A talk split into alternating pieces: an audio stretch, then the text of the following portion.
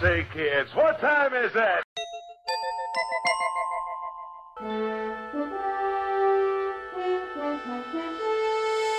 The future is coming on, it's coming on, it's coming on, it's coming on, it's coming on. And welcome to the future, everyone. Today it's coming on for us in beautiful mountainous Boulder Creek, high above the PG&E power grid, with Mrs. Future at the controls of our little media spaceship here.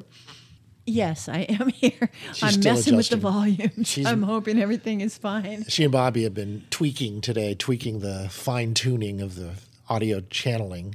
And uh, speaking of Bobby, uh, hey Bobby, you on there from San Francisco? Yes, yeah. It's you uh it's it's an amazing, beautiful day out today. You got yeah. sunny weather there too? All right, all right. We're happy campers. Yeah. Our only problem is that we have a water leak. Something in our water ecosystem, you know, A mystery.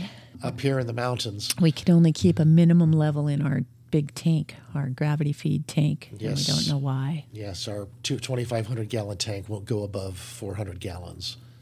And there's no hole at the 400 gallon part. So we've eliminated that. And no leaks found anywhere. Yeah. Yeah, so so- anyway, we have our work cut out yeah, for us. that's our big challenge. Watson and. Sherlock are going to head out after the show and Yeah. troubleshoot. yeah, scratch our heads a little bit as we maybe trench out piping. We'll see. yeah.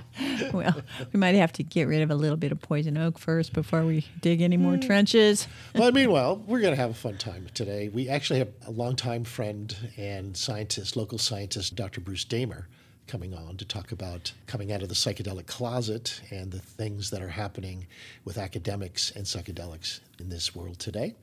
That should be really a lot of fun. He's written an article which we have posted in our drfutureshow.com slash links page. But first, we do have some updates on the space news. Oh, always my favorite part of the show. You're so good at keeping up on the space news. Well, there's so much going on these days. It's so exciting. We have that lunar lander Odysseus on the moon. It kind of made it. it didn't completely die. It fell on its side, but it's still transmitting, even though its antennas are compromised and it's running out of batteries in another day or two. yeah. It's getting us information from the moon, the first successful commercial lunar lander outside of government control. Well, the first time the U.S. has been on the Yeah. moon in 50 years, so they say. Yeah. It's a company that's just down the street from NASA, so I'm sure there's a lot of connection there. Well, I think that the greatest thing about this is that the JAXA lander, it also landed in an obscure landing position, right? Either upside down or sideways. We're not sure. We've seen conflicting. The, the Japanese lander looks like that old movie about uh, Journey to the Moon from 1900. oh, yeah. Yeah. Was that the Lumiere brothers where the moon got a rocket in the eyeball? That's and- it. That's that's what this reminds me of. The, the spaceship looks like it crashed right into the moon like that, but I hear it's on its side from last our last conversation. As is ours. but it looks like it. But the story that they're telling about this landing with Yeah. the private enterprise vehicle Yeah. is one of miracles and collaboration. And it really does feel like a very American experience because you had all of these different teams from competing branches of the mission. All of them had vested interest in the success of the mission, and they needed the input from the ground base team. They needed the control room. They needed the satellites receiving messages all around the world. Just like with the original Apollo mission. Yeah, the, it reminds me uh, of Apollo Ferngully- 13, really. Yeah. Apollo 13 and the, and the intensity because they lost. They never had the landing navigational system working. It was somebody left the switch off in Houston before went into orbit, and now they couldn't get any special guidance, so they were able to use NASA special gear that was being tested on board as a payload for actually landing the craft, and they had to figure out how to patch that system over, which was a separate scientific experiment on the craft, so that it could be used. They had to do it on the fly as it was coming down, and Right. they only had like minutes to do it. They took And an extra were walking- orbit, an extra orbit to do it. I think the co-founders were walking down the hall, and they and the guy had an idea right in his brain. Well, Yeah. if the landing cameras don't work or the navigation doesn't work, maybe we could try using NASA's secondary navigation system. They did this minutes it landed. It was Yeah. like crazy. Can you imagine the intensity of, of having to code for that and getting that patch working in Uh, yeah. an hour? Well, and it turns out that the precision landing equipment they used was there for Langley.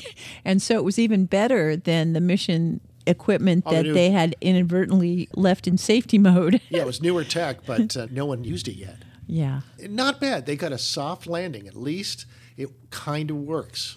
So it fell on its side. At least it didn't splat on the moon, which is too easy to do. Yeah, and of course, there's talking about how we're so lucky because they have six paid payloads of people that are paying for their data to be delivered, and they just have this very short 10 day window of opportunity while there's power from the solar panels, and then it's a big unknown because it goes into the freeze zone and they don't know if the electricity components are going to work.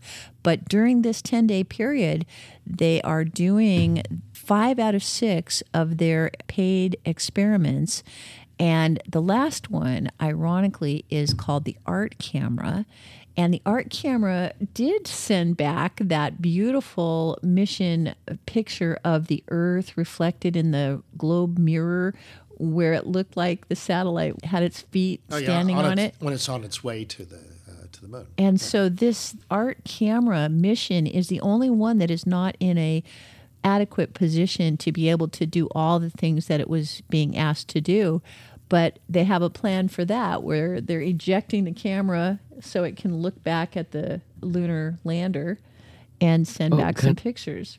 Yeah, because it was supposed to eject just like the Japanese craft, and it was supposed to eject before it landed, but it, it didn't. So now they're going to eject it after the fact that they landed. Right, Yeah. right. So anyway, they're still very optimistic and they're just thanking their lucky stars because they had so much grace in both discovering the problems while they still had time to fix them and then in coming up with ingenious solutions under pressure. The longest 40 hour day that a lot of these team members had experienced in their careers.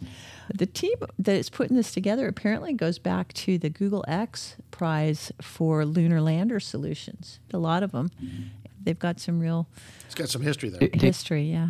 The Japanese Slim Lander miraculously came out of the lunar night. 14 days of day and 14 days of night. And it, survived. it doesn't have a, a thermal heater like a, a nuclear reactor that can survive this cold. They expected it to sleep forever in a cold sleep, but it actually woke up yesterday. Well, that's a good sign. That means maybe Odysseus might have a similar fate. sure Could be. Well, Ooh, I'll tell you, when you're doing remote control vehicles, you have to have very zen expectations because those extreme temperatures throw all of your calculations into complete unknown. Yeah, it brings you back into the moment, eh? Yeah. Yeah. All right, we've got a few Anyway, more stories to cover, but I'm the success of the mission. yeah, keep up. There should be some more pictures coming from the moon, and I really look forward to the art camera shots that are going to hopefully come our way soon.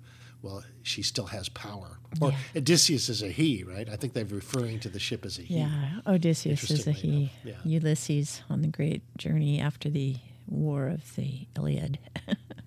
Oh, another interesting event, and- I think it's epic in many respects, is that SpaceX has beamed its first X post from a non sat phone via Starlink satellites. Mm-hmm.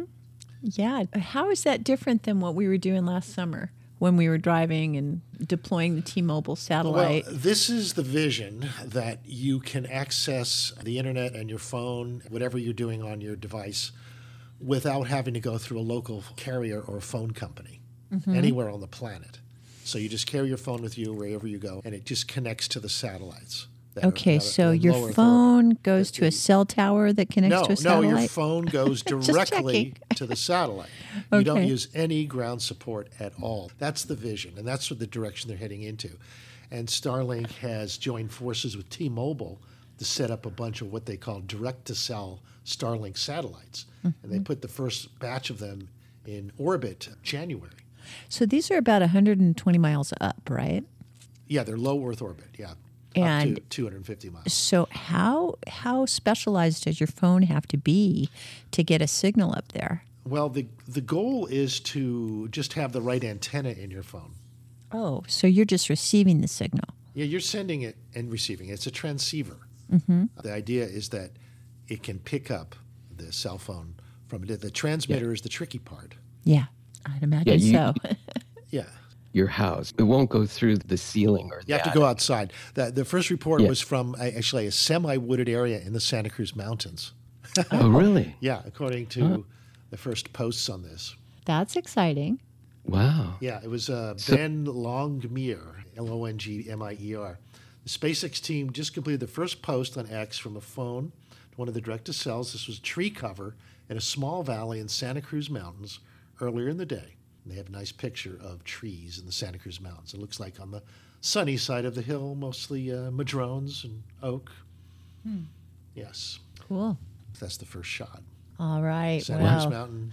another first for Santa Cruz and the nerd community. direct to satellite from your phone. All right. I think if you have new T-Mobile phones, or even if you have an old Sprint phone, I think it's using band 25, which used to be the Sprint band, but T-Mobile bought it, hmm. and then I think it's running at 1.9 gigahertz is the frequency. So an older phone, an older Sprint phone, would definitely connect to it. Hmm. Yeah, they were saying that there are a number of phones that are already in circulation that are ready to go with this. You don't even have Yeah. to add new antennas. You can use some of the existing ones that aren't being utilized. And these phones have a lot of antennas in them, Yeah, there's a lot of channels. mostly They- not they using.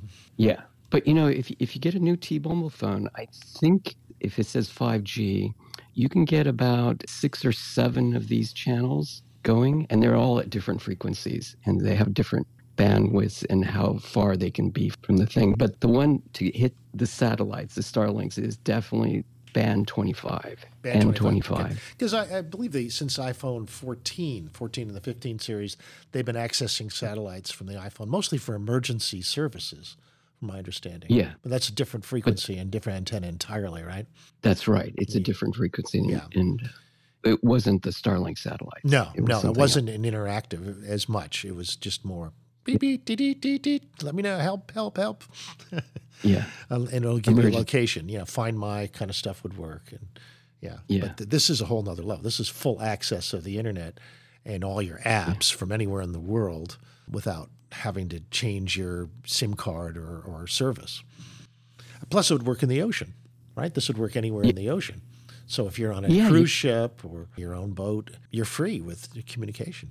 That'd be really interesting. I think we'll see a lot more interesting videos coming So- from them. Can people take these cell phones to any place in the world and have this access? Because I, I know I've been seeing a lot of chatter That's about right. That's right. people accusing Elon Musk of interfering in uh, war zones and either Well, they're breaking not going to allow it into areas where it's banned. In Right. order to in order to get to clearance in a country, they probably need to get a yes at the border when they cross over. There's going to be some attempt at control over this. Right. Well, that's what I'm saying. If it's just a technology signal and it just has to be strong enough, how do they control the locations where it's allowed? Because it's a satellite and a phone. Well, I, I believe they were they have a way of blocking it in certain areas. Um, Yes, they must. I think they were trying to block some of the Russian areas in Ukraine. Right. Right. Yeah, yeah. When uh, Elon said he's like a free speech absolutist, he also said that people don't get the right to use the carrier waves for their messages. They have to be legal, they have to be true, you know, stuff like that. They, they have to fit within the Yeah, law yeah, of what, yeah, what comprises free Well, speech. Once again, the technology transcends the laws. It gives you more freedom than what the laws allow. Right. Yeah. And he's being accused of violating the law, and he keeps explaining to these people accusing him like there are senators who are very poorly informed who really just like grandstanding to try and drum up their base. And he has to constantly be correcting them when they're making these false claims. Okay, well, look, look.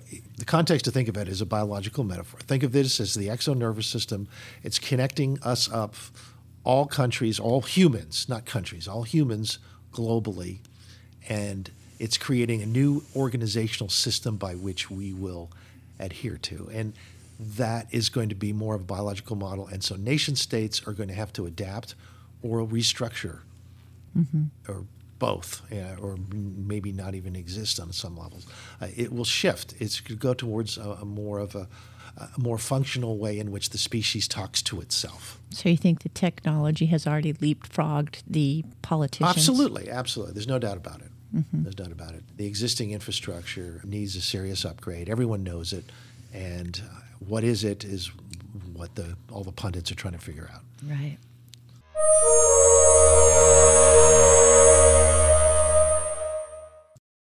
Hello, I'm Carolyn. 25 years ago, my husband Rudy and I opened Charlie Hong Kong with the commitment to serve healthy food grown in healthy soil. Today, the healthy food we serve comes from the sacred land in Pajaro Valley where Dick Peixoto and his Lakeside Organics grow the soil, and the soil grows the healthy plant that we serve to you. When you eat at Charlie Hong Kong, you eat healthy food and it's delicious. Charlie Hong Kong, Santa Cruz. Cannabis is one of nature's most beneficial plants. So at Treehouse, we use it to build community. Hello, I'm Jenna from Treehouse Dispensary in Soquel. In addition to the finest cannabis products, Treehouse dispenses information to those who want to know how to use cannabis for maximum benefit. Though we aren't medical professionals, we do know how cannabis science can help you. Listen to Carly. Thanks, Jenna. For those who wake up in the middle of the night and can't go back to sleep again, Treehouse suggests a chocolate edible like Sleepy Time from local Santa Cruz brand Sensi Chew. Eat this THC CBN chocolate caramel and sleep the night away. To learn how to use cannabis for the best effect, just ask us, your friends and neighbors at Treehouse Dispensary, 3651 Soquel Drive in Soquel. You must be 21, but no appointment is necessary, and the information is free. And for those who already know what they want, Treehouse has an online ordering option at ourtreehouse.io and drive-through pickup. We look forward to welcoming you to our Treehouse community. When your business is on the move, you must find the right place for it to move. Let's ask Matt Chelton, General Manager of JR Parish, the big question What is the right place to move one's business? Location, location, location. Sometimes it's rent. Sometimes it's the fact that there aren't that many buildings available to suit you, but mostly it's location of your customers, location of the principals, location of your employees. Move it to the right place with the help of the power brokers at JR Parish in Santa Cruz.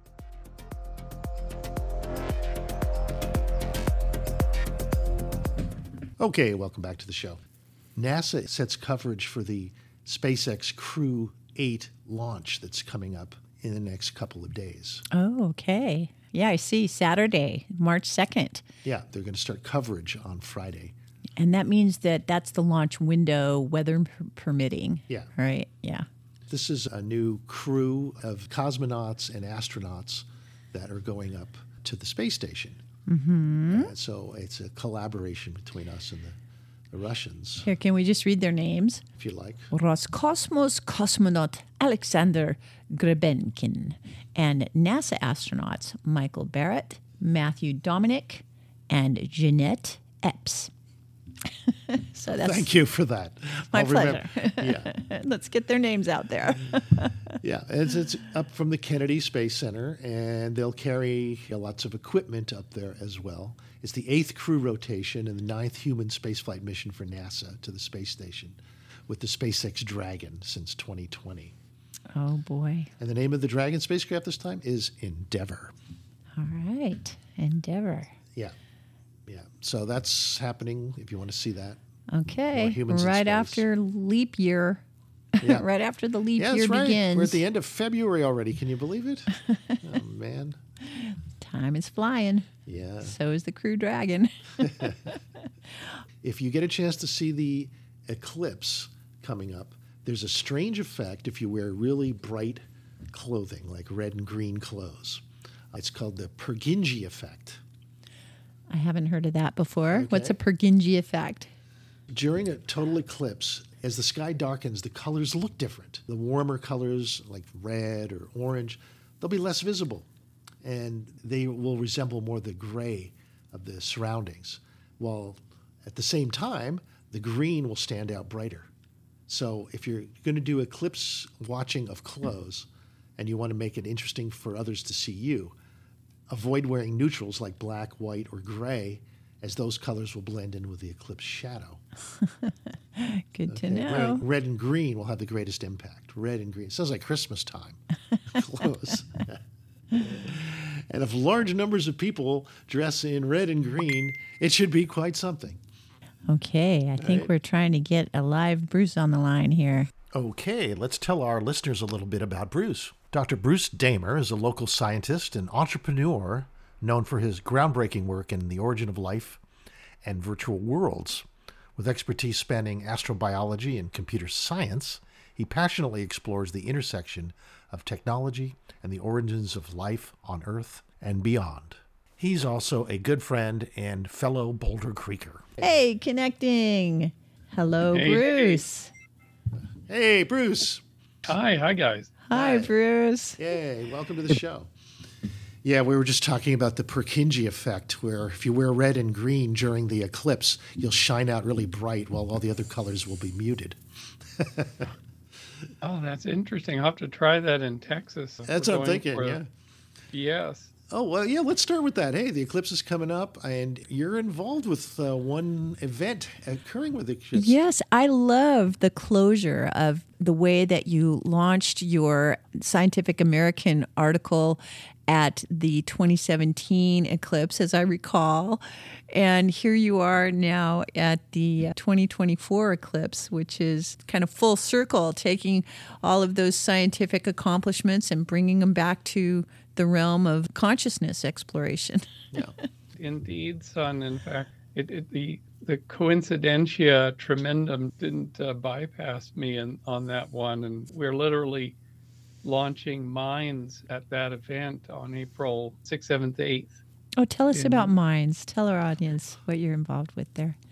Well, Minds actually is inspired by my work on Origin of Life, and that as you guys have known my history as long as anyone, after Terence McKenna visited here at Ancient Oaks in 1998, I started this long process, this long curiosity into complexity. Mm-hmm. And Terence and I had talked late into the night about novelty. That was his, That was his thing, wonderful. yeah. Mhm. Yeah, that was his thing. So I started working on it, but it wasn't until, and of course, Terence introduced me to psychedelics for the first time. He provided me uh, the mushrooms I needed, the exact right mushrooms. Mm-hmm. And it wasn't until 2013 that I kind of realized that once my healing had been done and the, the healing of my adoption out at birth, Mm-hmm. which took 20 years to sort of find where that was, that sort of rupture, that I actually could use ayahuasca on my third trip down to the Amazon to not only provide my own healing, but to then provide a revealing around the question of the origin of life itself. And that was in 2013. And it was a combination of an ayahuasca vision plus two months later, a really endogenous endo trip just on breath work, cranking away, seeing the whole protocell cycle with polymers evolving. Hmm. And then that became the 2017 Scientific American cover article that you guys mentioned. And then more and more stuff. And it was a paradigm shift in the field of astrobiology, this hot spring hypothesis. Yeah, the origins of life on land and coming from the hot springs, uh, the, the recycling effect, is that what you're calling it? The, the bathtub rings that uh, contain the ingredients of life in, in the. Yes, and you, you all know it so well. It's the, Yeah. the hot tub origin of life. the hot tub. Well, yes, I mean, the hot tubs seem to play a role in our thinking. They do. Oh yeah, They you guys do. had been working out some of the details in the what was it, the hot tub internet network? Hot that tub you TV. Imagining under the stars. And we actually uh, we call it the Tubcast, and I actually recorded and published about six of those with Alan in the tub. Yes, right the, on the psychedelic salon, right? Well, it was um, Mhm. the levity zone. Levity Zone. Yeah. The, the Levity Zone, you can find them all on the levityzone.org. Yes, the humble origins of all kinds of stuff. So, in terms of new stuff, Bruce, you wrote an article entitled Downloads from the Modern Dawn of Psychedelics and Lucid News and talk about how it's time to open the fourth path of psychedelics. Now, what do you mean by the fourth path? A very good question. It turns out that you can kind of divide psychedelic practice into paths or mm-hmm. ways. And mm-hmm. one of them, of course, is indigenous throughout our history tribal initiation, the mystery schools of the ancient world. The next one is personal sort of exploration, hmm personal development. The third one is therapeutics, which is now coming into legal practice after decades of work by MAPS and many others. And what we discovered, and I did a lot of reading through Tim Leary's archives that you- were here at the, the DigiBarn and found all this early history of psychedelics for creative problem solving. Right, And and Jim Fadiman's work and et cetera. Yeah. Yeah. Yes. Our mutual buddy Jim Fadiman, who was involved with Willis Harman in the 1965 study, and it all went away with criminalization. Yes, which was And sad so- because they were trying to solve some of the big problems and all the major topics of interest in academics. Yeah, and it turns out that Aldous Huxley and Humphrey Osmond, who coined the term psychedelic, Yeah. which meant mind manifesting, hmm had a series of correspondences. And in fact, Humphrey brought mescaline to Aldous Huxley's house in Los Angeles, where he took it and then wrote Doors of Perception. And the rest is history. Yeah. Those Yeah. guys were cooking up a project in 1953 and 54 to try to raise money to support mescaline and LSD experiences for all like the top thinkers of the world, including Carl Jung and Albert Einstein. Yeah. It, it, yeah. it was called it was called Project Outsight, Outside. Uh, like insight but outsight, Interesting. and it didn't happen. And it was 70 years ago, right about now, that they were meeting with the Ford Foundation and high net worth people to try to raise the dough to s- sponsor this work, and they just couldn't do it. Now, Uh, what was the relationship on the timeline with what was going on with Tim Leary? Well, Is- Leary, they a little Leary was ahead of it? Harvard. There was the Harvard. They were trying to be serious about it on the East Coast with psychedelics. Yeah, and this was about a decade before Harvard. Mm-hmm. So it's it was an alternate way that psychedelics could have been launched into the culture. Yeah. Way along before with, of course, everyone else. Margaret Mead, Yeah. uh, who was another player at that time. Was she was she uh, known for doing psychedelics at all? Because she, She- lived here in the all off of Alba Road for a while.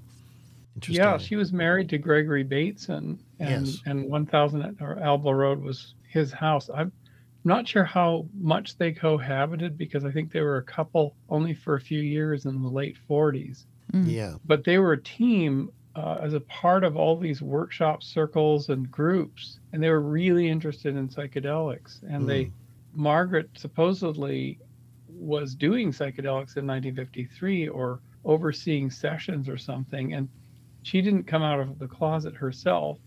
But a wonderful researcher named Benjamin Breen at UC Santa Cruz has just put out a book about it called Tripping on Utopia, and it's about the involvement of Mead and Bateson and all around the World War II and the OSS and mescaline from the Omaha reservations in the 1930s. And Yeah.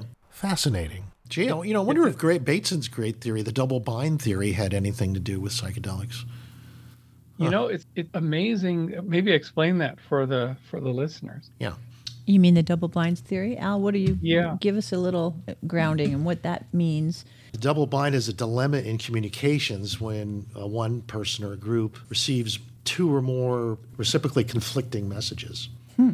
Okay, so it's like conflict resolution when you have a contradiction to resolve. Yeah, contradictions. Yeah. In a double bind situation, uh, a person might receive two or more conflicting messages at the same time, uh, and that could leave them feeling confused or anxious or frustrated, uh, like a parent who might express love to their kids verbally, at the same time display some kind of behavior that suggests rejection or disapproval.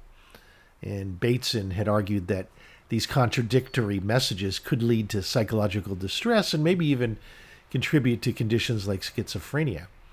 Wow, so is this what gave rise to the medical standards of doing scientific control groups where you have a placebo group and an actual hot test group that you can compare the results so that you can tell whether the factor that's introduced is actually the causal agent or whether they're just, just coincidental evidence?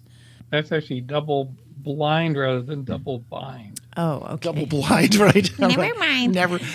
Violins in high school, yeah. Uh, violins, my dear. Well, So this this circles us well back to minds because we want to do double blind, although double blind in psychedelic work is Yeah. quite difficult. Tests and research on psychedelics as agents for creativity Mm. and bring that back into science, into clinical science. So it's really bringing it into science. Yeah, I saw that would be the fourth path. yeah, What about the influences of festival culture, like Burning Man, fun, party, music? Where does that fit in? And group mind. that, that's kind of the second path of all the things that erupted into the 1960s group experience, personal development, exploration, Yeah. but not really attached to an indigenous or spiritual culture. Right, because I think there's one of the well, the contradiction double between Ken Kesey and Tim Leary. They had a different attitude towards how psychedelics should be distributed in the culture. Ken Kesey seemed to want to have it at, at parties and having punch bowls of Kool-Aid, and Leary just wanted, and in the East Coast wanted it more to be given to the right people that might mm-hmm. actually benefit from it. Two different worlds. Two worlds, exactly. And by the 60s, by the mid 60s, there was such a public panic that politicians took advantage of that and the drugs became scheduled. So how can we avoid here- that? How can we avoid that happening today? How, Well, it seems the medicalization model has really worked and Uh-huh. it was a, a good strategic way to go. So society is accepting psychedelics for these applications and there will be soon a legal context to take them. And so what you can do, and if you think of it this way, Mhm. first the healing, then the revealing. Hmm. So if you have an MDMA psychotherapy session to work on your social anxiety, yes. You might find that after that session, even the same day or days and weeks after, that you have much more creative flow. You have mental acuity you didn't have before. Mm. And so we can actually study and develop protocols for that around the medical therapeutic use of psychedelics without having to do the long, long, you know, clinical trials aspect of things because it will already be available in a sem, you know, pretty much controlled or managed setting for people. Yes, very pragmatic. In terms of exploring creativity, are you thinking of replicating some of the experiments at Stanford from the 60s, solving some of the problems that people are facing in their respective fields? Yeah, give people a little taste of that. What is- what will it- scientists that were involved in that early study at Stanford? Yes, Jim Fadiman, a friend of ours still with us here in Santa Cruz, and Willis Harman, who became the first president of IONS, the Institute of Noetic Science, later, and a number of others. I had 23 professionals. Was a mathematician, engineers, and most notably an architect who on the psychedelic, literally, they would take the medicine, if you will, or the, I, I kind of prefer to call it an elixir because it's not necessarily for healing you, it's sort of the magic, magic of it. So a couple of hours into his session, he sat and by himself and was able to visualize an entire beautiful arts and crafts shopping complex that he had as a job to Hmm. design and exactly fitting on the lot size, the parking, the design of the buildings, and it's all written up in this 1966 study. And he said it was just remarkable that in a minute or two, he could do a month's worth of work and see it completed and operating. Hmm. And he was just absolutely surprised. So, this is some of the bellwethers from this pilot study. Fascinating. You know, that reminds me of Tesla describing how he saw a whole invention working in his mind before he actually had to build anything. Yeah, and, and Tesla sort of had the neurotype of people that have this capacity. and- Endogenous. Uh, endogenous natural capacity. And Hmm. of course, what Tesla's tale is is very uh, cautionary for us because people with this capacity sometimes are not very functional in life, and so the poor man died penniless. yeah. In some sense, and this is a second to be defined function of minds, is to provide a kind of Jedi academy for the young Padawans who have these kinds of capacities, but in no way unless they get mentorship and guardrails and training, they might find it difficult to put them into practice. Yeah. You need the Uh, right context. Context is the key for this.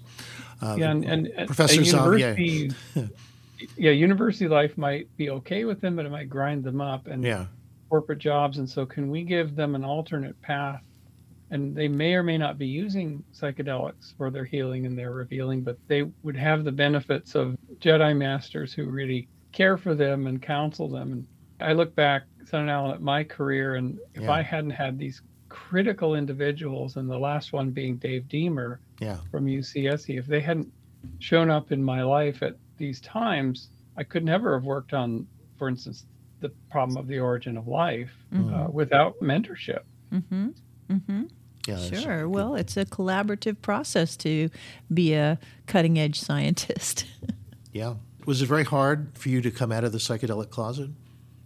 You know, strangely enough, back in 2017, I was called by the New Yorker and they wanted to do a profile piece. Uh, and it was about uses of ayahuasca to do kind of interesting things. And it was going to be a profile of me in the New Yorker.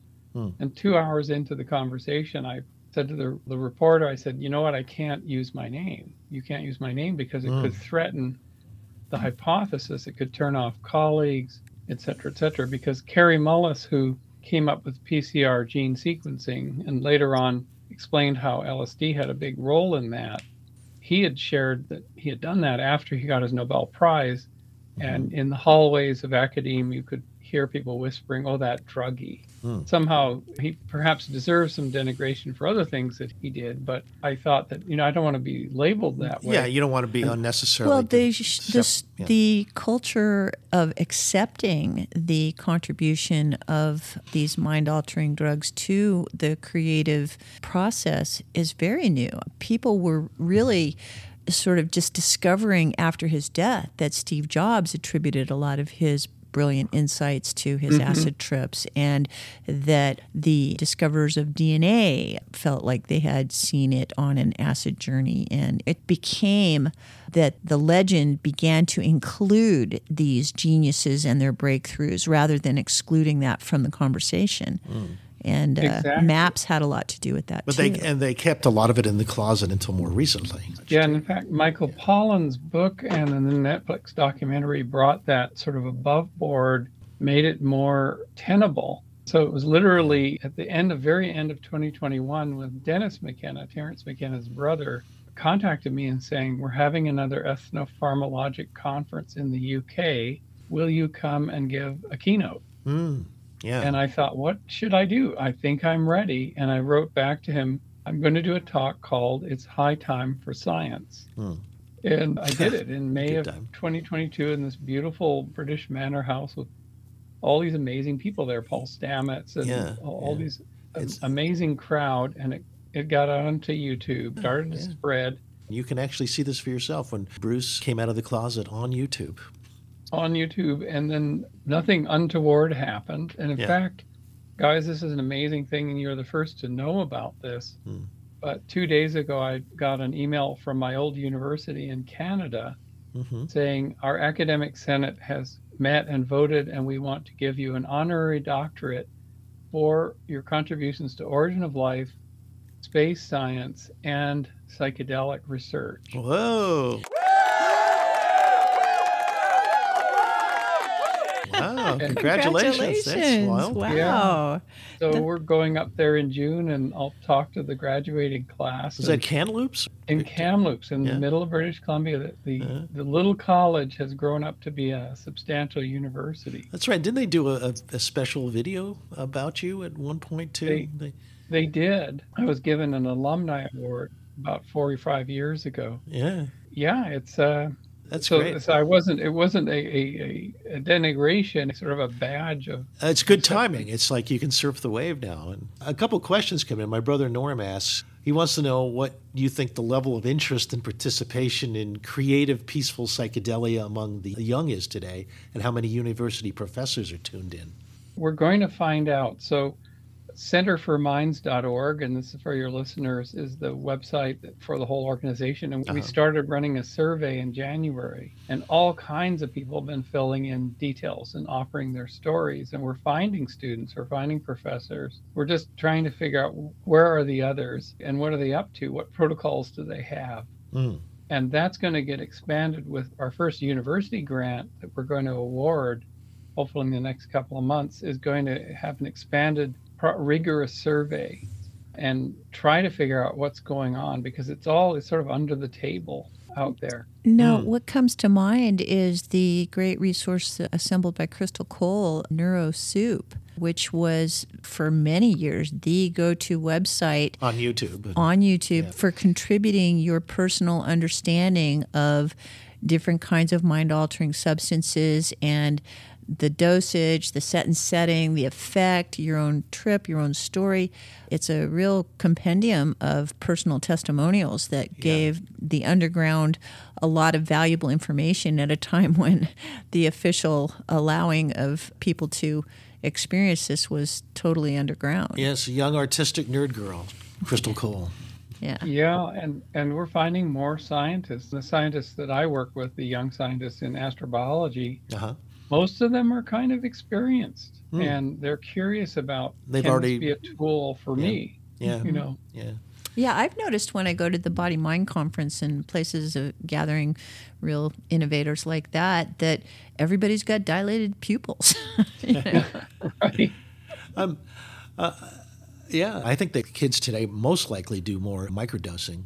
Well, especially Previous since they've allowed mushrooms to be Decriminalized, decriminalized, here in. Santa Cruz and uh, Oakland. Mushroom There's chocolate, a lot mu- Yeah, mushroom gummies.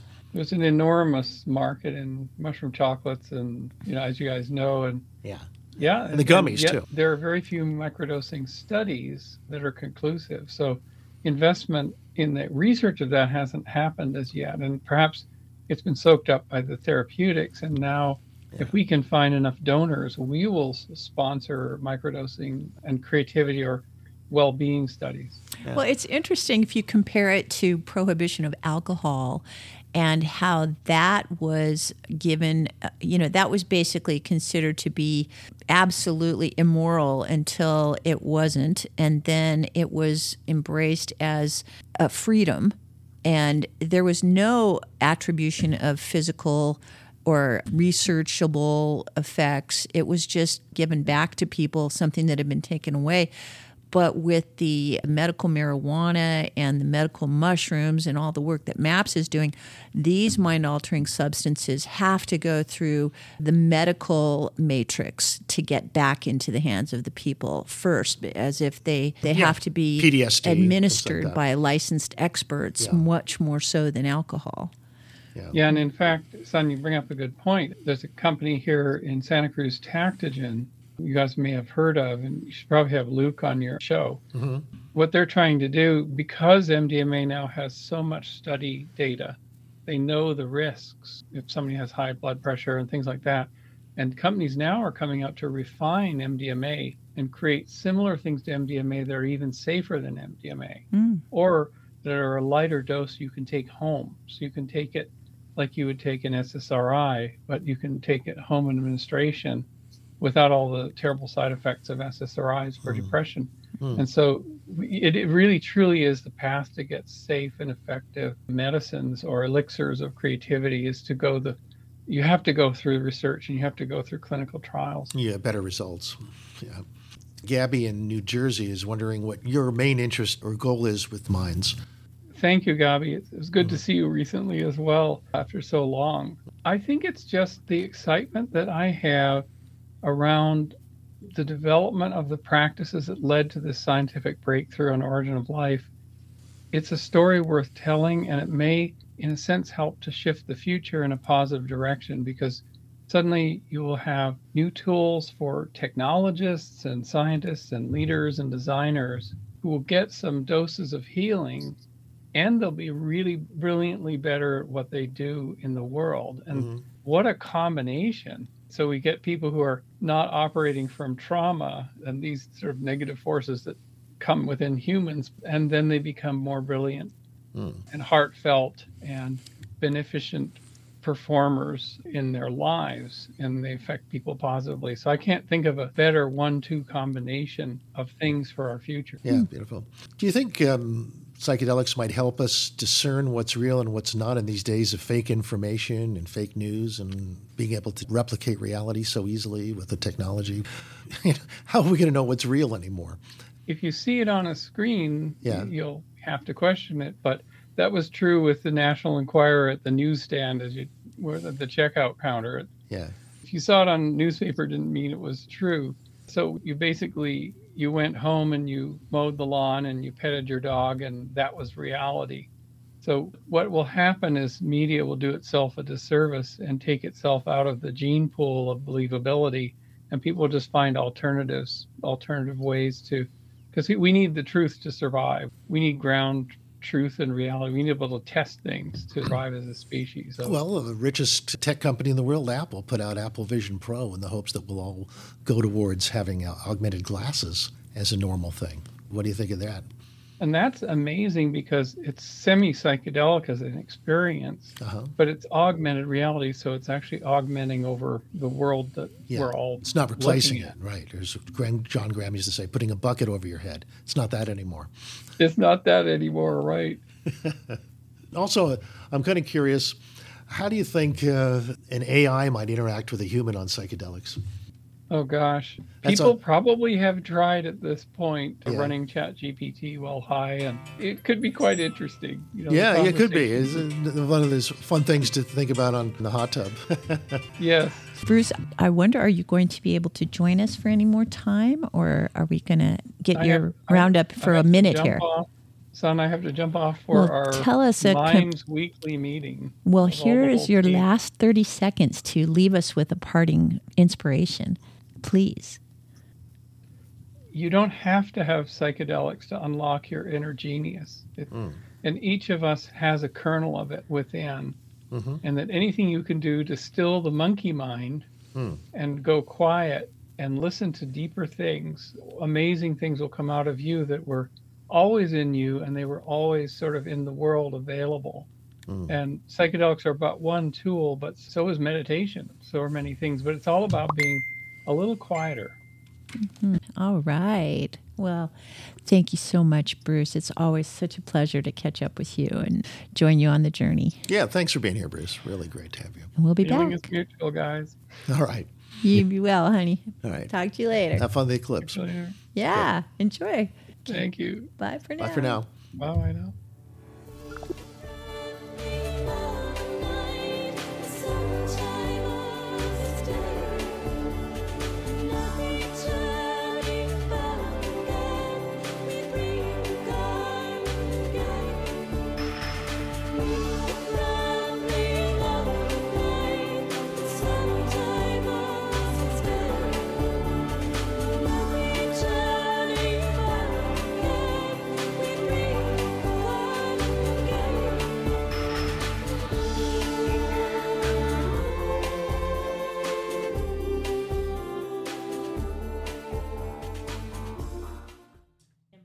We're back.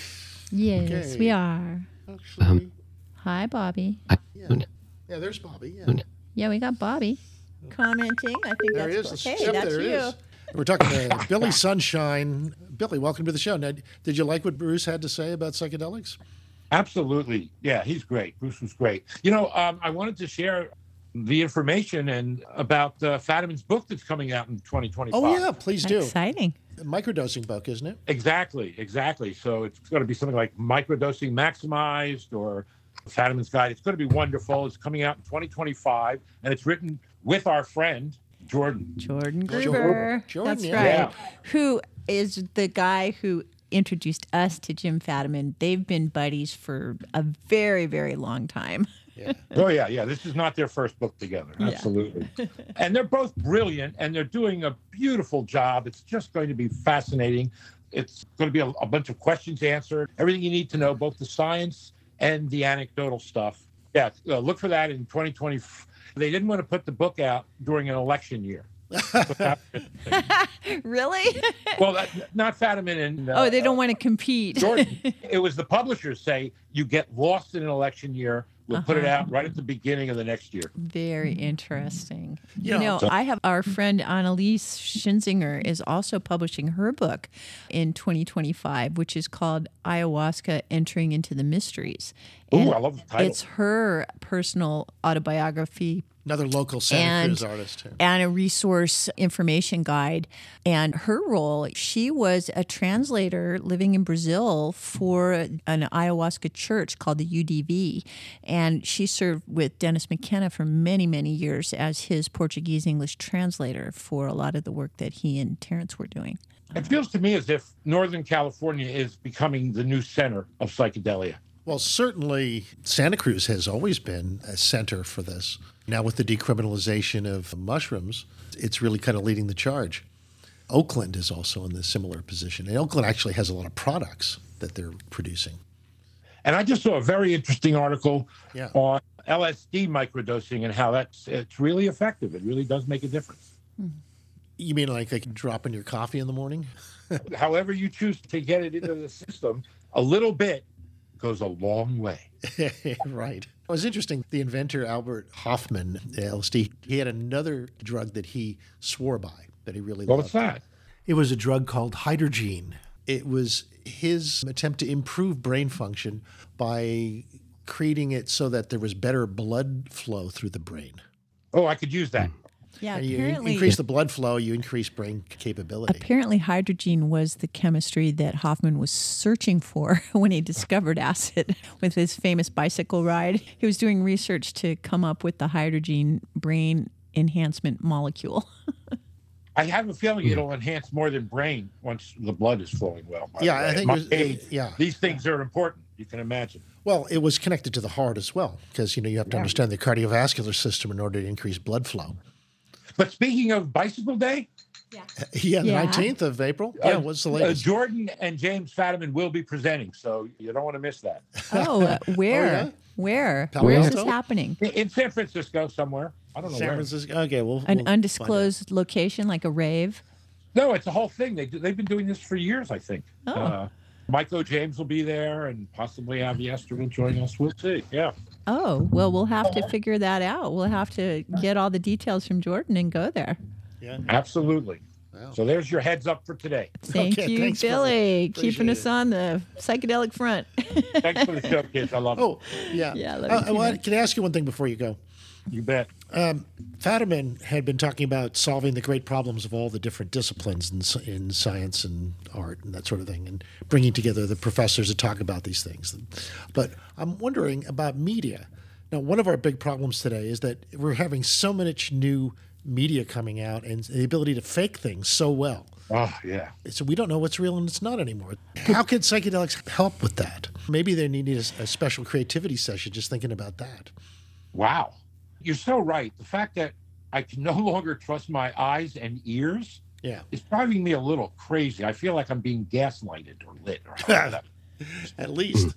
Yeah. so if psychedelics, hi, Bobby, and if psychedelics can help figure that out, boy, would that be valuable for us all. Yeah. Bruce's idea was that what we know is real is when we're not wearing any gear and we're just connecting in person, person to person. That's the gold standard for reality. But people lie very well in person too. Well, and if you go into the traditions Yeah. of people seeking enlightenment, the whole mm-hmm. idea was that the mind fools you and it fools you in many different ways. It fools you through your beliefs, it fools you through your expectations, it fools you through even your senses not being accurate enough to tell you what is actually going on, you know? Absolutely. I realize a couple of things that are important. First of all, I'm enlightened enough. And second of all, You've reached your limit. exactly. And second of all, good enough I for kinda now. gave up believing in what I think. You did. Oh, that's the real breakthrough. Like done believing. I- From well, now on, I just say that. learning. I say that. I don't know if it's really true, son. Well, it may as I don't well. believe in that either. See? Yeah, yeah. Well, Well, don't you believe your actions are mediated by your belief system? I believe nothing anymore.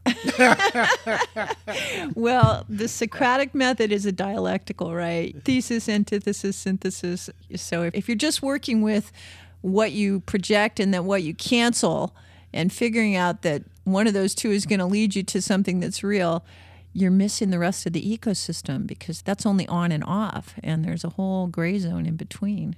Oh, the gray zone. Oh, yeah. Actually, it's the it's the rainbow zone. Uh, That's where the interesting stuff is happening. right. Oh, yeah, it's very interesting. It reminds me of this old adage I believe in everything, nothing is sacred. I believe in nothing, everything is sacred. I just wrote to Gabby recently Yeah. that nothing is sacred and nothing is precious or something like that. She said, You're disgusting. Well, Well, it's back that sounds like those statements not might not be related. You know,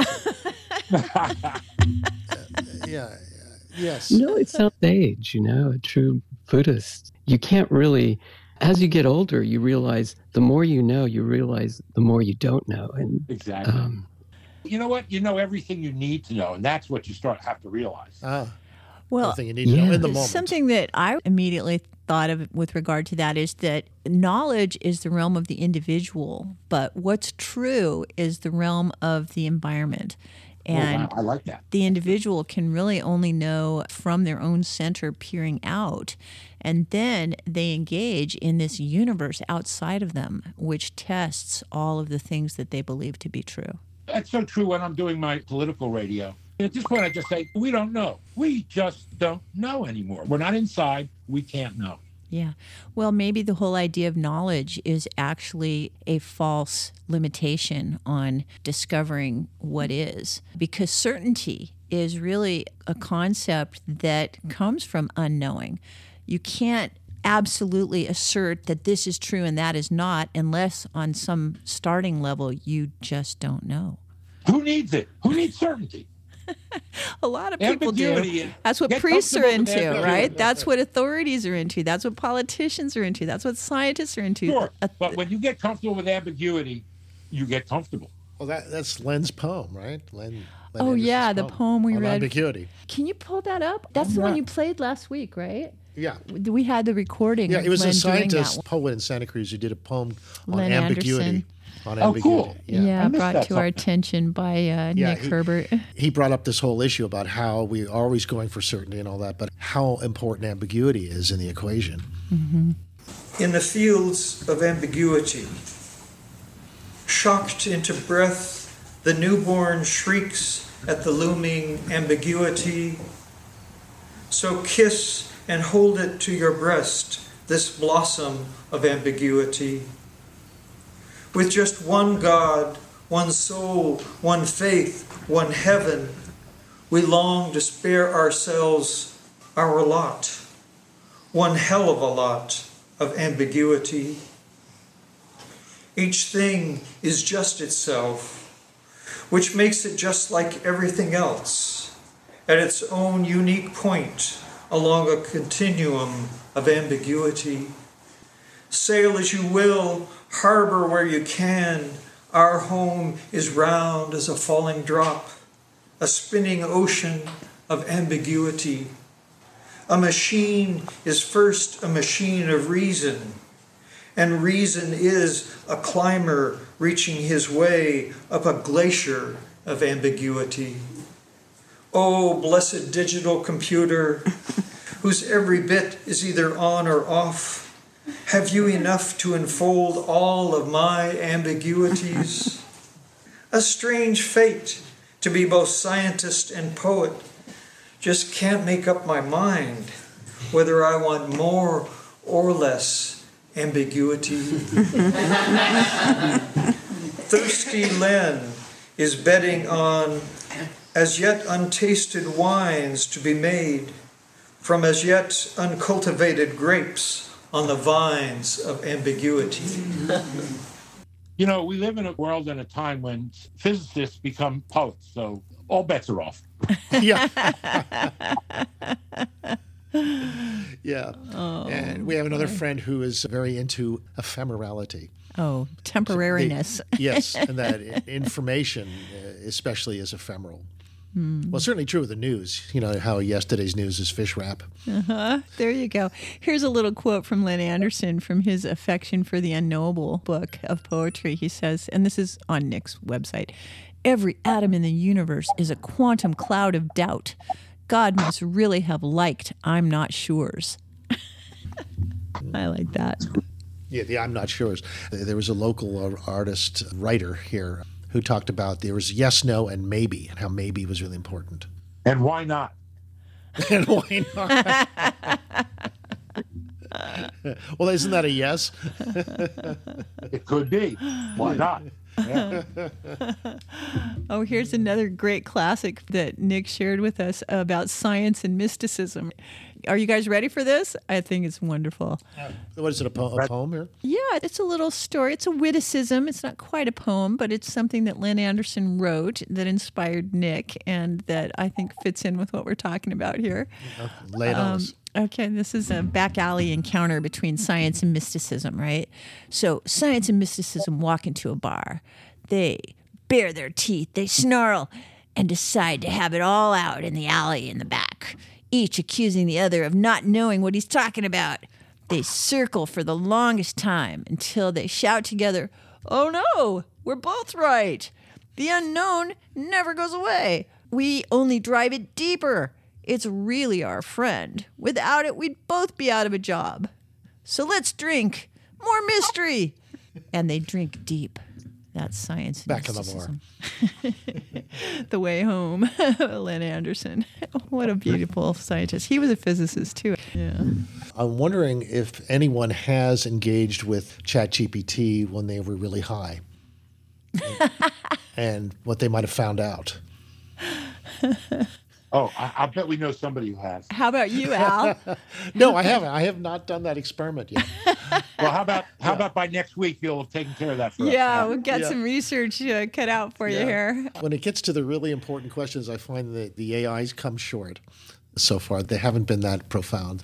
Because you're not talking to them enough. Maybe I'm not talking to them right. Maybe I need to get them into their own spirit, Well, Al, maybe the language enhancement part of the large language models isn't really where their genius is showing. in, in our species, the genius shows when it improves ourselves, right? That's Because right. really so.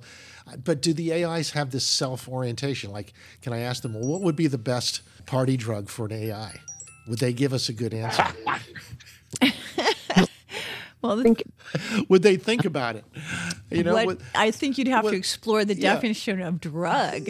I think right? hippie Yeah. flipping. Yeah, I think a little LSD and a little MDMA. yeah, to a silicon sentient life form. I mean, well, I don't know. I think that Krystle Cole's NeuroSoup database would be probably their idea of a drug. If they could draw on all of those individual stories of experiences that they had associated with different chemistries, that would be something the AI could play with. Right? It's pure intellect for now. I'm wondering how long before it starts to simulate and then really experiences emotion, feelings. Well, that's this emotion chip that uh, Dr. Soong has yet to invent. That's the.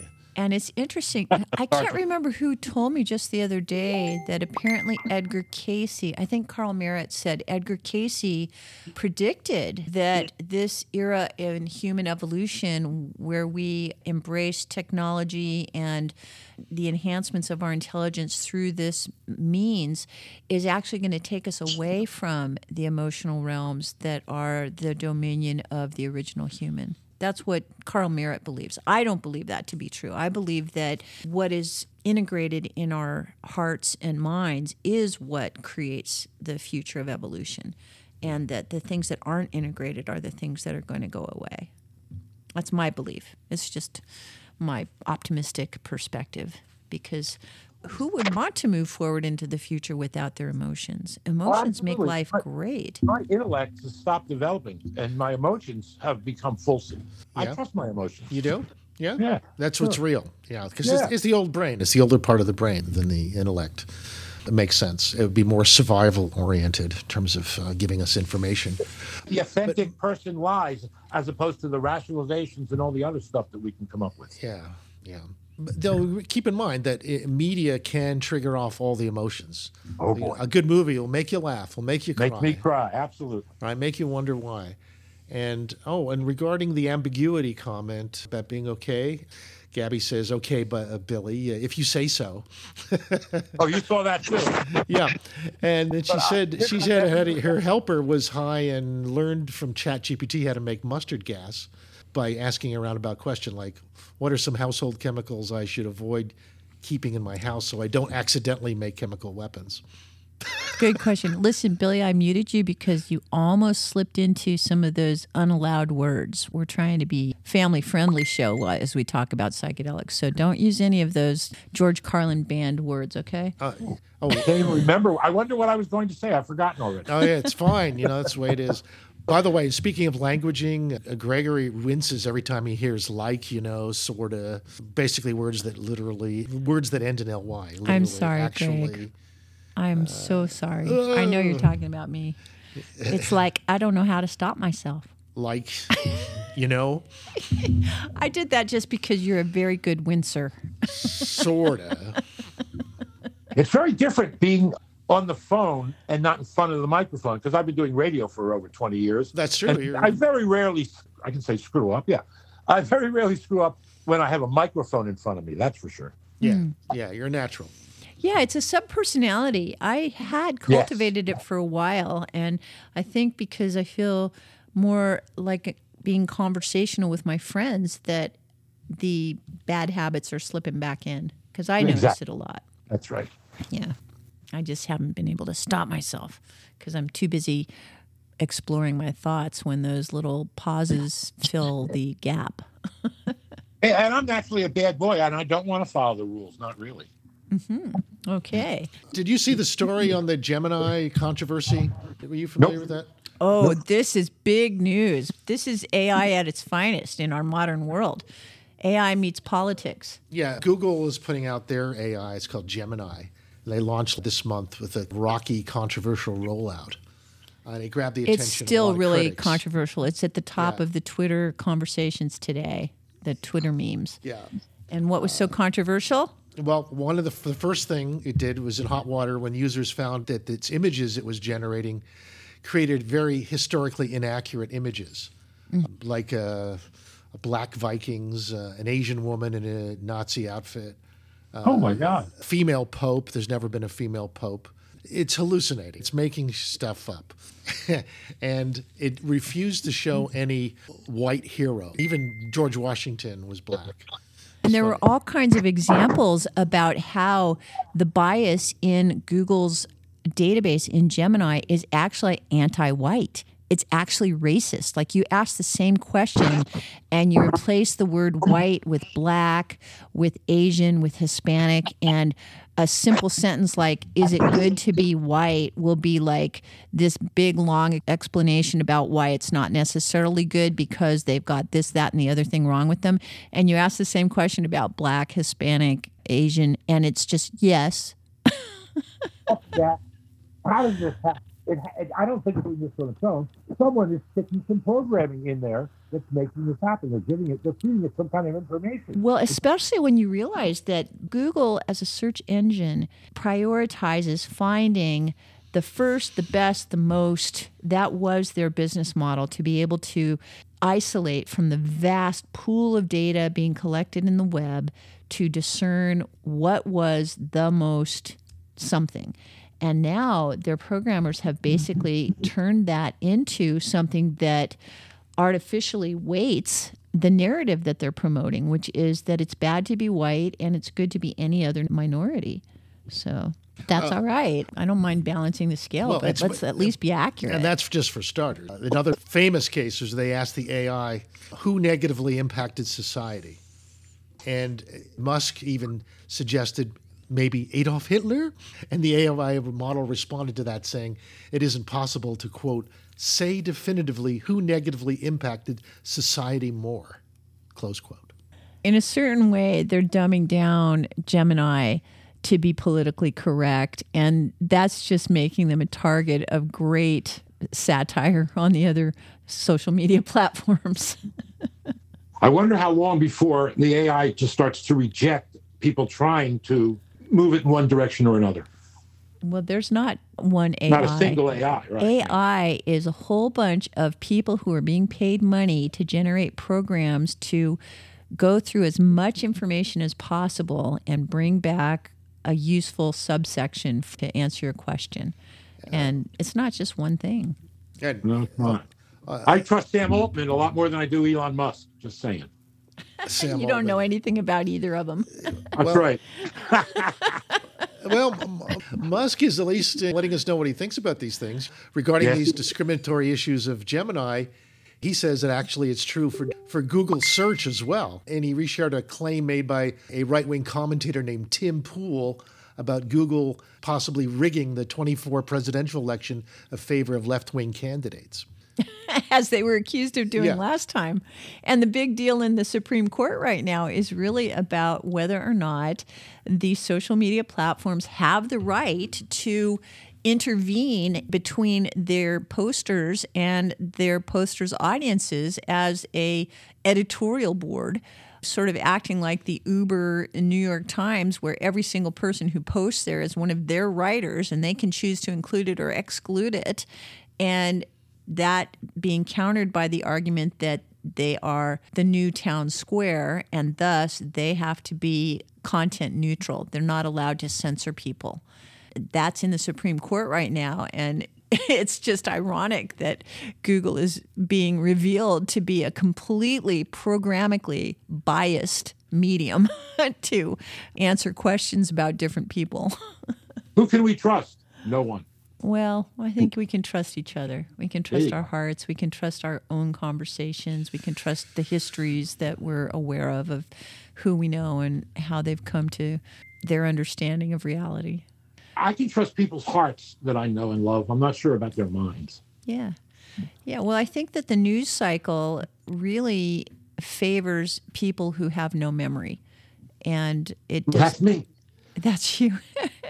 so the news cycle just amplifies whatever your particular listening silo is parroting. Silo's the word. Yeah. Comment from Greg in Long Beach. Mm-hmm. He says, Uncertainty is the fashion of the day. mm-hmm. He's saying, in general, he's had many conversations with people in VR, and it's pretty much what everybody does, with few exceptions. Nobody speaks with certainty. Everything is like something or sort of something. Mm-hmm. Uh, he also thinks that this realignment of AI does cause overshoot. Oh, well, maybe we should get Greg to call in. You want to get a few comments from Greg on this subject? He's a great talk about an authority. I think of Greg as a beautiful authority on many things because he has always known what he's really interested in. He's, he's had a great memory and yeah. he knows everybody in the field. He's so curious. I think it'd be great to get a few words from Gregory on certainty and uncertainty. yeah, Greg, you want to go on? I'll, I'll arrange a conference call. That's Bobby. So we were talking about AI alignment, basically, is what it's called, where uh, they adjust the weights and the various parameters in an AI to more equitably reflect the human population that is expected to utilize the AI. Because we have such a multicultural, multicolored species of humans that inhabit the planet, the assumption is that the general development of these AI programs should be tilted towards the whole population in specific. And as you start trying to, um, I don't know if this is a good term, wake up the AI to the fact that it's living in the real world with all different kinds of people, mm-hmm it will find corners to project itself into that aren't really what's being sought after by the developers. The developers are trying to find a way where it responds to pretty much anybody that's trying to use it in a manner that reflects their context and their point of view. So, was their point of view yeah. being biased? Like, why would they show George Washington as a black man? What what bias was being exhibited? There do you think that could be corrected? Well, I think that's what I was talking about overshoot, alignment overshoot. So a lot of the work going on in these various AIs, they have teams that are red, they're called red teams. And so mm-hmm. the red teams basically throw questions and queries at the AI, mm-hmm. and then they review the results and they rank them. And they adjust the parameters based on the ranking information. And these large scale, multi human evaluation events mm-hmm. uh, end up creating different types of ways to tilt the AI. Yeah, we're talking about the bias towards minorities now, even to the point of historical inaccuracy. It's a big meme on Yeah. social Talk media about- right now. Yeah, yeah, recreating history. Yeah, I think what's happening is the human rating is trying to align the AI with a more general model that responds to everybody and it doesn't specifically label things one way or another. It doesn't have the same sense of history in terms of race and religion and creed and other things that we as humans when we face each other or speak to each other face to face we assume. It's a context that we assume. We can see it Yeah. we can see that the person we're talking to is a different race or different sex. And we don't specifically process that consciously but subconsciously we align what we're saying and how we're listening to what we know about what we're observing with the other person. The ai doesn't know who's asking the questions. Maybe it'll figure it out after a while. And that's part of the alignment process is how do you adjust the ai to extricate various cues from the interaction to determine the specific point of view i don't know if you want to call it bias of, of the person who's making the inquiry or during the interaction it's better if you had an ai and it knew a lot about you before you engaged in it it would give you a lot more meaningful results Yeah, I could read my And- bio. yeah, and it wouldn't make mistakes Yeah. that just seem like would really make silly. assumptions. Yeah, it, it has to make a lot of assumptions typically. Yeah, and the Yeah. mistakes that it's making just seem really crazy, and that it really doesn't know what it's doing. Yeah. And that's true. It doesn't really know what it's doing, and it is a little crazy. And this is the way that people will discover this how you know, what its weaknesses are. But the adjustment and the alignment are really everything. And there's whole teams of people trying to do that, and it's a big ship. So steering a ship is difficult. You push it a little bit, and it takes a while, and then it starts moving off that direction, and then it starts overshooting, and you have to realign it again. Yeah. And that's what we're experiencing in the early days of AI. Yeah. I recently started to experiment with running local AI where the models already have been trained with everything that they're going to know. They're not going to know anything new and they're not going to be able to go to the internet and refresh their mind or, or Oh. get So- current on events. I see. They have limited sense of data. Okay. Yeah. No, no new data. So the large scale models have a lot of information, and then Uh-huh. you can supplement more current models with newer information to work with them Huh. uh, through, through different kinds of training scenarios. And I think that's probably where we're going to end up. People are going to use a larger model for most of the general interaction that they require from these systems. And then they're going to go and pick out separate little supplemental models of expertise in areas that are more personal to what they're really interested in doing.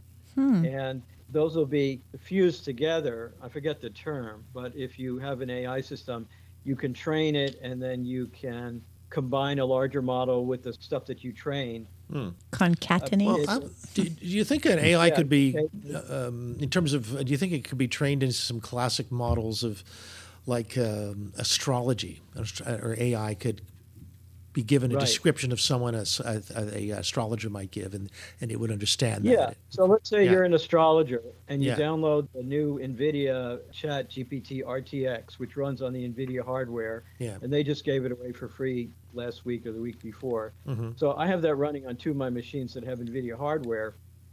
And one of the features is you can point it at a directory on your computer Mhm. where you have deposited information documents, PDF files, Microsoft Word documents. Let's say you're an astrologer and you've been collecting things or you've been writing books about the history of astrology and astrology in modern day use. You feed it all these books and you feed it all your research and you throw it in a directory and you aim it at that directory. And now you start asking the AI various questions about astrology.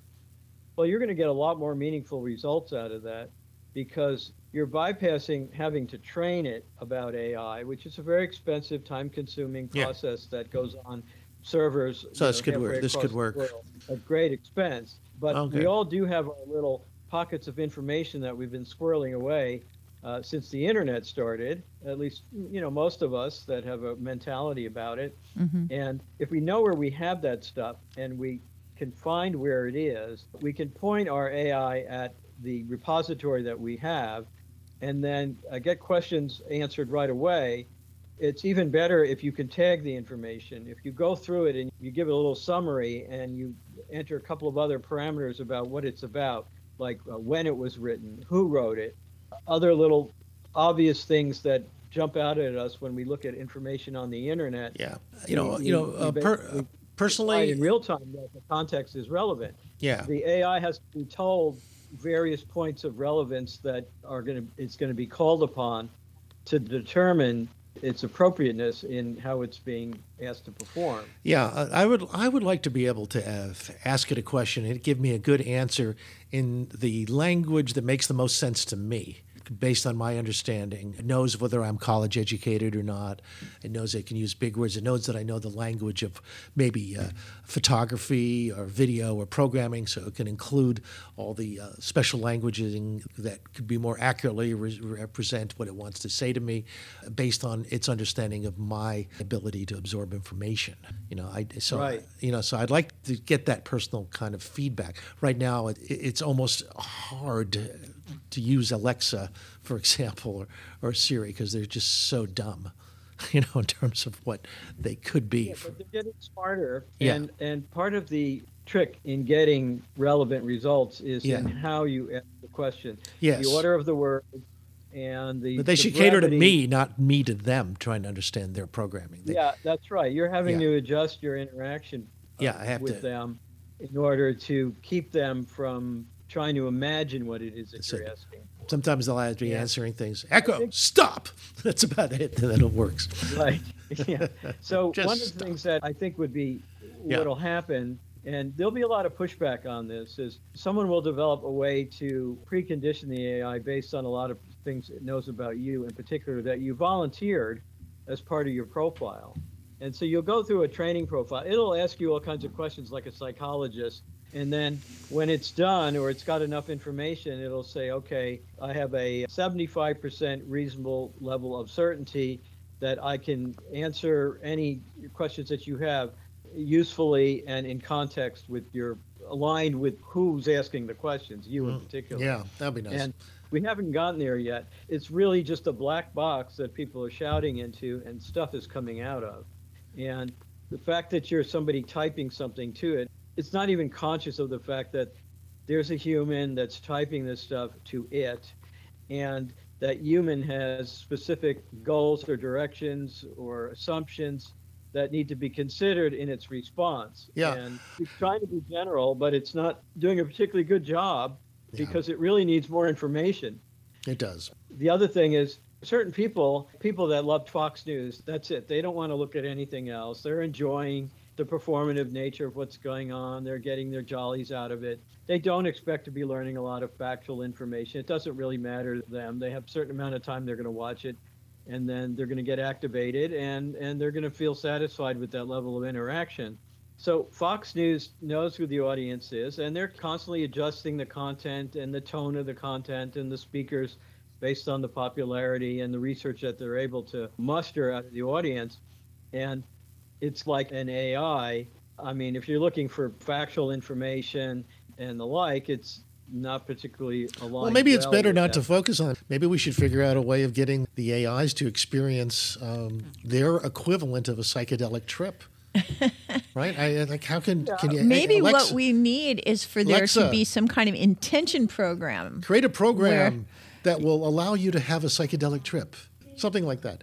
Oh, she's answering. Turn She's up the thinking Yeah, I mean, if they're going to hallucinate, let's really get them to hallucinate. What are you saying, Bob? Yes. Messing around.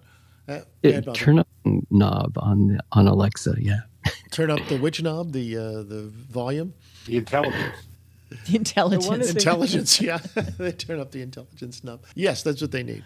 And, and if Terence was right, and that uh, we evolved from the monkeys because the monkeys ate psychedelic mushrooms and helped mutate their consciousness into human consciousness, maybe there's something that will allow these AIs to become more sentient. You know, something that kicks it, kicks them into. Uh, What's the zero one version of a psychedelic? is this a joke, Billy? It could be. yeah. I don't know. I was reading some ro- origin of life, some scientific AI description of, of into life emerging on the planet. Yeah. And apparently, the mushrooms They landed from spores on, on space on land Yeah. and covered all the land before there was any kind of plants. And at a certain point, they merged with the cellular life forms in the water. That's when the great emergence of mushroom consciousness life began on Earth. It's like way before monkeys were eating them. Oh, so you're you you have a slightly different theory than the stoned ape theory. It sounds like. Yeah, well, I'm just Yeah, saying come- if you're, if you're looking for Yeah. mushrooms and monkeys, you can go further back than when we discovered how to eat them. Yeah. Though, uh, I'm, it's much more part of our nature. You can still discover mushrooms all over again too. It's not one or the well, they yes, that's true. If you're a good scientist, you'd be dosing monkeys. I'm probably chimpanzees. Not just your friends. In a controlled experiment that's humane to the animals, and The most valuable aspect that people are seeking from these chatbots yeah, are personal relevance. So all of us are interested in remembering our life Yeah. and detailing out all the remember the things that we can remember about life and our experiences hmm and sharing them selectively with other people in conversation and interaction both intellectually, spiritually and emotionally. yeah, And the chatbots appear to be helpful in this way. But the problem is that it's generalized knowledge. And here's where the push pull is. If you feed it specific knowledge, let's say we're talking about artists, mm-hmm. you feed it all the artist work that can be scraped off the internet, then it has a lot of generalized knowledge about artists.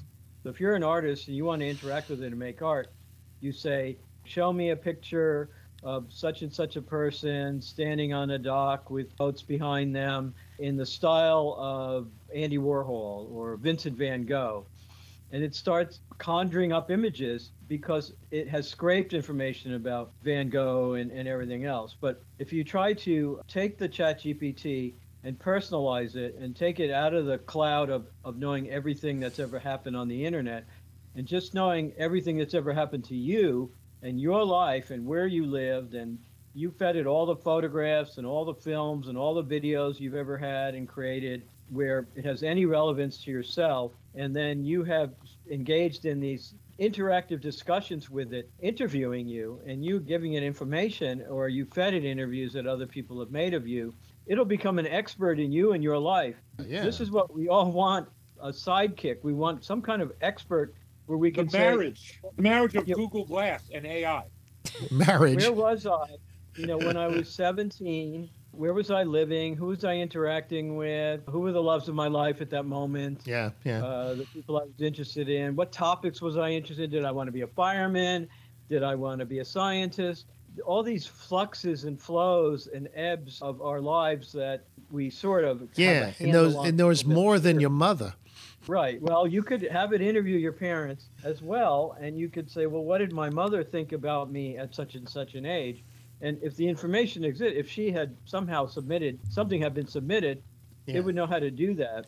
And I think that will add a lot of joy to people's lives to get a firm handle on the totality of their life and what has happened. Yeah, more I points mean, of view on it. Yeah, from important So, people. Greg, I have a a lot of- question just in terms of the modern context for people who are trying to train the technology to become more human friendly.